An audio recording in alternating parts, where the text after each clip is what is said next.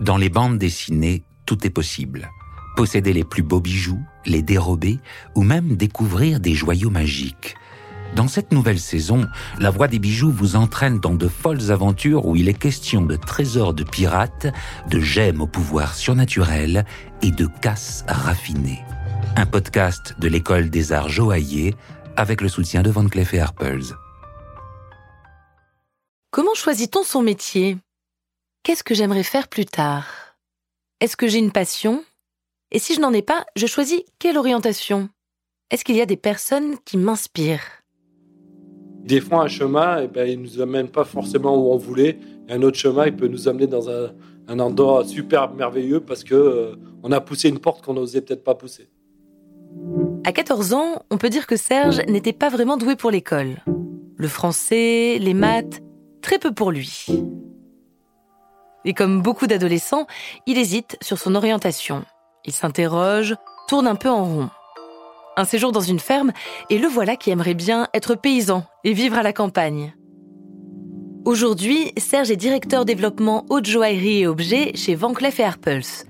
Mais alors, comment Serge a-t-il fait une carrière aussi prestigieuse?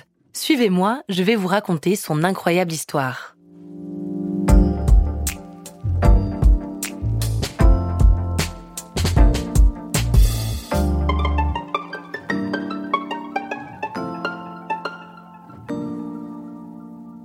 Alors reprenons depuis le début. Serge vit à Grenoble. Moi, quand j'étais adolescent, j'étais pas du tout bon à l'école, j'étais même très mauvais et j'aimais pas du tout l'école. C'était pas mon truc. Donc l'école, j'ai arrêté à partir de la cinquième, au bout du deuxième redoublement, parce que je pouvais pas aller plus loin. et à cette époque-là, on avait quand même le droit de quitter à partir de la cinquième et il fallait que je choisisse un métier. C'était un peu compliqué de choisir ce métier parce que à 14 ans, choisir un métier, c'est pas facile. Son père est horloger. Il lui conseille de passer un CAP et de venir travailler avec lui. De premier abord, on ne peut pas dire que cette perspective le fasse vraiment rêver, Serge. Mais le voilà embarqué un peu malgré lui dans un CAP de bijoutier. Puis il enchaîne avec une étape obligatoire à l'époque, le service militaire. Après l'armée, cap sur la capitale. Pourquoi Paris? La vie est parfois le fruit des rencontres, le fruit de l'amour et du hasard. Donc, je suis venu rejoindre cette jeune fille et euh, j'ai cherché du boulot sur Paris. Et je me suis inscrit euh, à la chambre syndicale et j'ai été appelé par une petite entreprise qui s'appelait Masson. C'était une entreprise familiale qui travaillait pour Cartier Hermès. Il est donc joaillier. Son métier lui plaît. Il est curieux et déjà perfectionniste. Ses balades le mènent souvent place Vendôme, la place mythique des grandes maisons de joaillerie. Dans leur vitrine, il admire la beauté d'une parure, la pureté des pierres. Il remarque un montage, note un détail. Il ne le sait pas encore, mais ce sens de l'observation va lui servir tout au long de sa carrière. Une carrière qui lui ouvrira un jour les portes et les coulisses de cette place. Mais n'allons pas trop vite. En pleine période de crise économique, Serge est licencié. Il retrouve un travail. Nouveau déboire, il connaît un deuxième licenciement il se relève sans se décourager. La maison Van Cleef Arpels cherche un réparateur joaillier. C'est un emploi moins qualifié que ce qu'il souhaiterait, mais le nom de la maison le fait rêver. Alors, il se présente. Donc, je me suis présenté place Vendôme et là, j'ai été reçu par le directeur de production de l'époque. Et on a commencé à parler. Il m'a dit C'est marrant, vous avez un accent, vous venez d'où J'ai dit bah, Moi, je suis de Grenoble. Et puis là, on a parlé pendant une demi-heure de ski. Donc on a parlé de ski, de snowboard, de tout ça. Et à la fin, je lui ai dit, le seul moyen de savoir si je suis efficace, c'est de me faire faire un essai. Donc il m'a pris à l'essai. J'y suis depuis 23 ans. Chez Van Cleef et Arpels, il progresse vite. Un poste à la fabrication, puis un autre à la recherche et au développement, et le voilà responsable technique de la maison.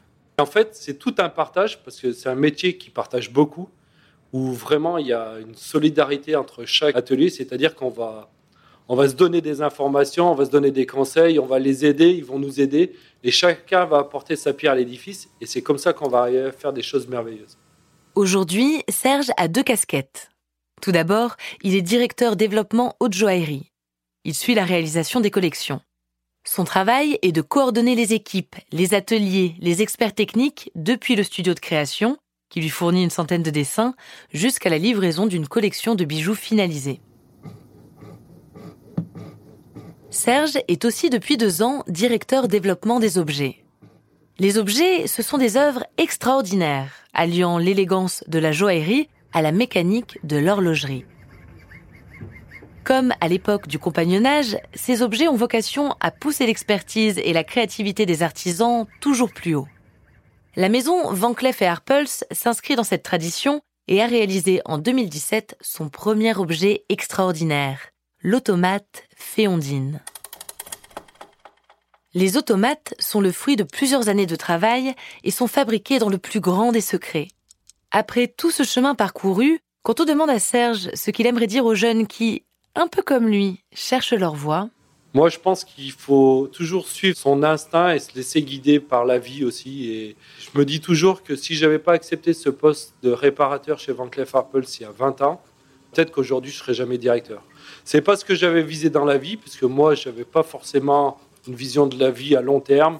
Je me suis toujours laissé couler et j'ai toujours profité de ce qui s'amenait à moi. Des fois, un chemin, eh ben, il nous amène pas forcément où on voulait.